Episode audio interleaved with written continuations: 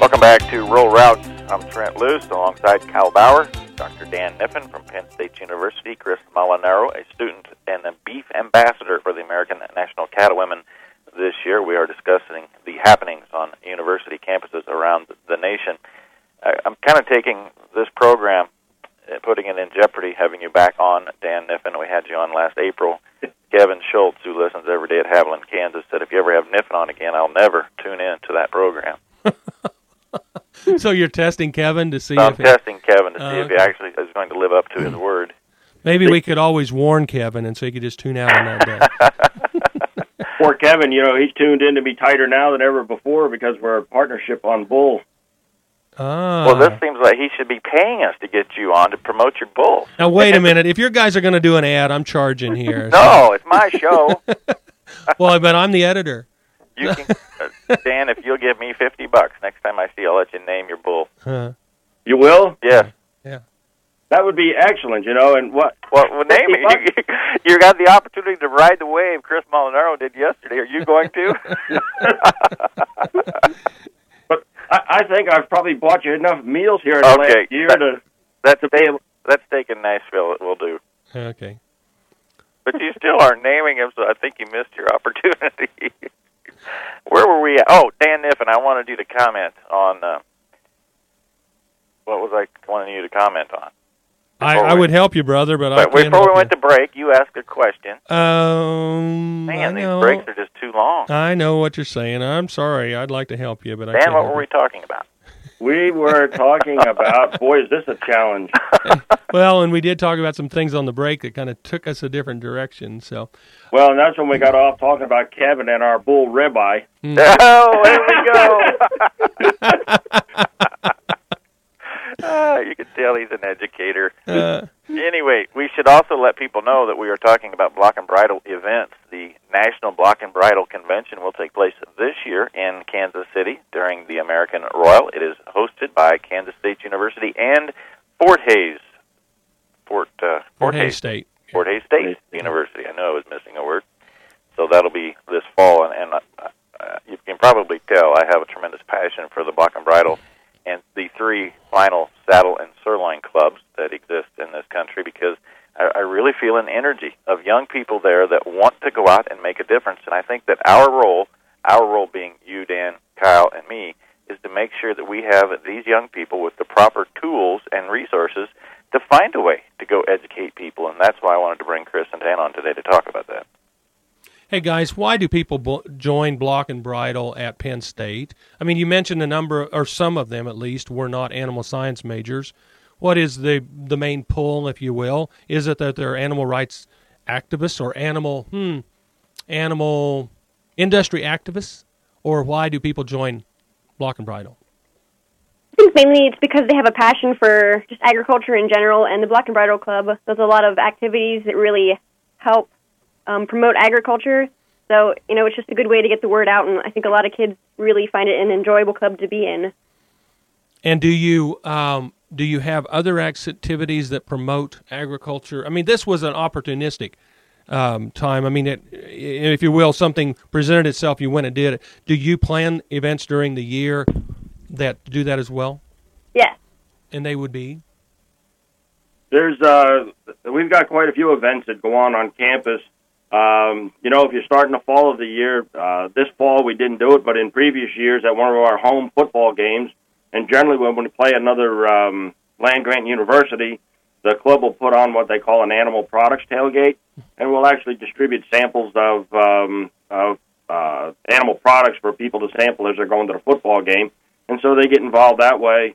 Uh, we put on a um, in the spring of the year we do a uh, livestock show, which is our little international, and the public's invited to that, and the students are invited to that, and we actually have students from across campus that uh, are even not block and bridle members who want to participate in that activity, and they um, uh, and they come and participate in the club for the spring of the year and participate in the show.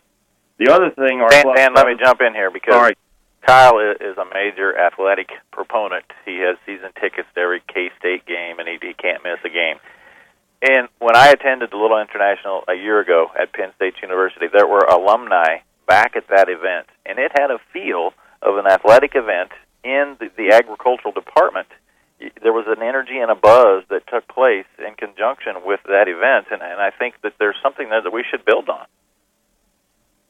Well, and we, uh, Trent, you were here, and uh, uh, well, and you know, we need to mention Kyle Trent was here because our Block and Bridle Club recognized him as our honorary member for the club last year, and um, boy, they were really proud to get that done. But uh, we've got an alumni uh, organization called our Penn State Stockman's Club, and all our former Block and Bridle members uh, then have the opportunity as alumni to continue on and participate in the um, in the Stockman's Club.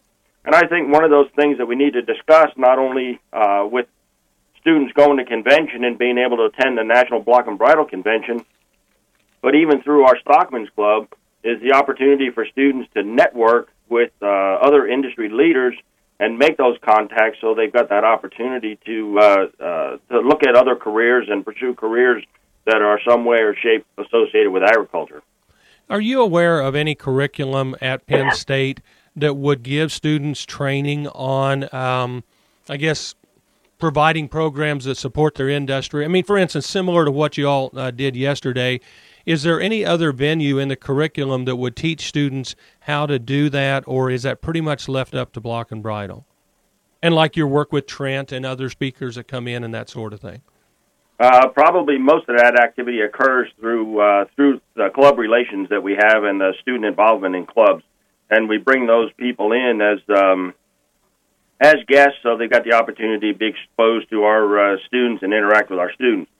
One other quick thing I want to throw on the table for our Block and Bridle Club because it's uh, it's quite interesting, but they host the last um, blood drive on campus for American Red Cross at the end of the semester, and uh, and we have the single largest blood drive on campus of any of the blood drives that are on campus throughout the year, and uh, and our club is able to, to generally get collected somewhere around 150 units of blood in a blood drive, and if you look across um, those blood drives for communities, that's a pretty substantial blood drive.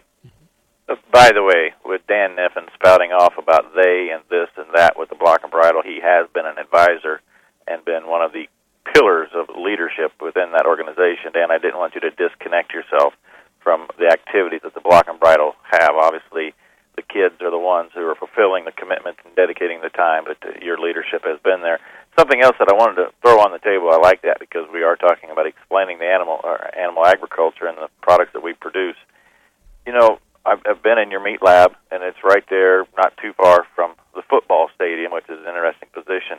But you talk about the disconnect that exists in this country, and and how it the farther east you go, the worse that it gets. You know, at Clem State or at Clemson University in South Carolina, they will not harvest an animal at the meat lab after 6:30 in the morning for fear that a student might walk by and witness the event. Now, that in itself is a statement to me, Dan. Yeah, it is, Trent, and we've discussed this several times. And um, and actually, our meats lab does sit diagonally across the road from uh, from our football stadium. And actually, if you ever um, uh, see a shot of the stadium from the east side and see where they've got uh, Papa Joe's statue standing beside the stadium, Actually, he is waving facing the front door of our meat lab, so uh, they're in close proximity. but as you also know, Trent, you've been here, and uh, uh, we don't alter the schedules in our uh, in our abattoir just to uh, try to have those activities outside of normal uh, operating hours. I think they start up in there about seven thirty, eight o'clock in the morning, and on those days when beef production class overlaps with um, you know, when we're harvesting animals that we're going to use in class, as we look at them live and then we look at them on the rail, uh, a lot of times that doesn't take place till 11:30, 12 o'clock, 12:30 during the day, uh, simply because our beef production class isn't over until uh, that time of day. Trent, if you could manage that situation, what do you think is the best management of it? I mean, do you try to avoid the confrontation and do it early in the morning, or do you limit access? In other words, you've got to absolutely be a member of that class to get in the room, and you make sure that um, people are screened that witness that sort of thing, or do you make no concession for it whatsoever? Uh, is that a rhetorical question? No, it's really not. I think I it's, make no I think it's concession a bit, whatsoever because as long as we continue to hide what it is that we are actually doing, the ignorance will grow and the challenges will grow equally as well. We hide nothing, and we explain why it is important that we continue to respectfully take the life of animals to improve human lives.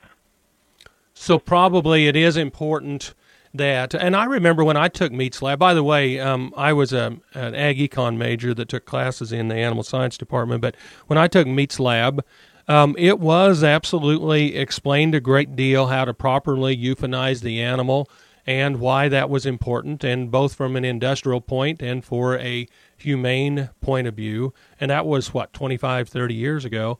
Um, I assume you still do that, Dan. We do, Kyle, and uh, I was even going to throw a little uh, extra wrinkle on that. Trent was here, and we've talked about this before, but um, our Block and Bridle Club is even involved in an activity that uh, when we're harvesting cattle on campus, um, our club actually goes out and collects blood from the cattle, and we uh, process that and store it. And we have become the uh, food supply, the blood supply for the Philadelphia Zoo for their vampire bat colony. And since we have taken on that activity, um, the zoo tells us that that's been the best quality supply of blood that they have ever been able to get, and that uh, their vampire bat colony is simply thriving because our kids are so focused on making sure it's collected uh, in a sanitary manner and it's clean and properly processed and stored so the zoo can use it. So, in addition to not only having the classes where we're harvesting animals and we have students involved in it, we've actually got our block and bridle club there, uh, right off the side of the kill floor. Dan, Um, Dan, uh, we're we're at Liechtenstein. Thank you so much. Sorry. That'll do it for another journey down the road connecting rural and urban America. Thank you to Dr. Dan Niff and Chris Molinaro from Penn State University. On behalf of Kyle Bauer, our producer is Chelsea Crook. I'm Trent Loos, reminding you that all roads do lead to a rural route. Remember when you saw the homeless woman in the snow and you almost volunteered to work in a soup kitchen? Or when you saw the news report about wounded soldiers and you almost visited the Veterans Hospital? Or when you almost brought dinner to your neighbor with AIDS? Remember all those times you almost helped? You meant to, but somehow you forgot. You were too busy and it slipped your mind. Well, it's only human, this almost giving. But if you almost gave, there's a good chance everybody else almost gave too. Which means it's quite possible there was no soup kitchen at all, that no one visited those vets, and that your neighbor never got that hot meal. Because almost giving is the same as not giving at all. Don't almost give, give. To find out how, visit our website at don'talmostgive.org. This message brought to you by the Ad Council.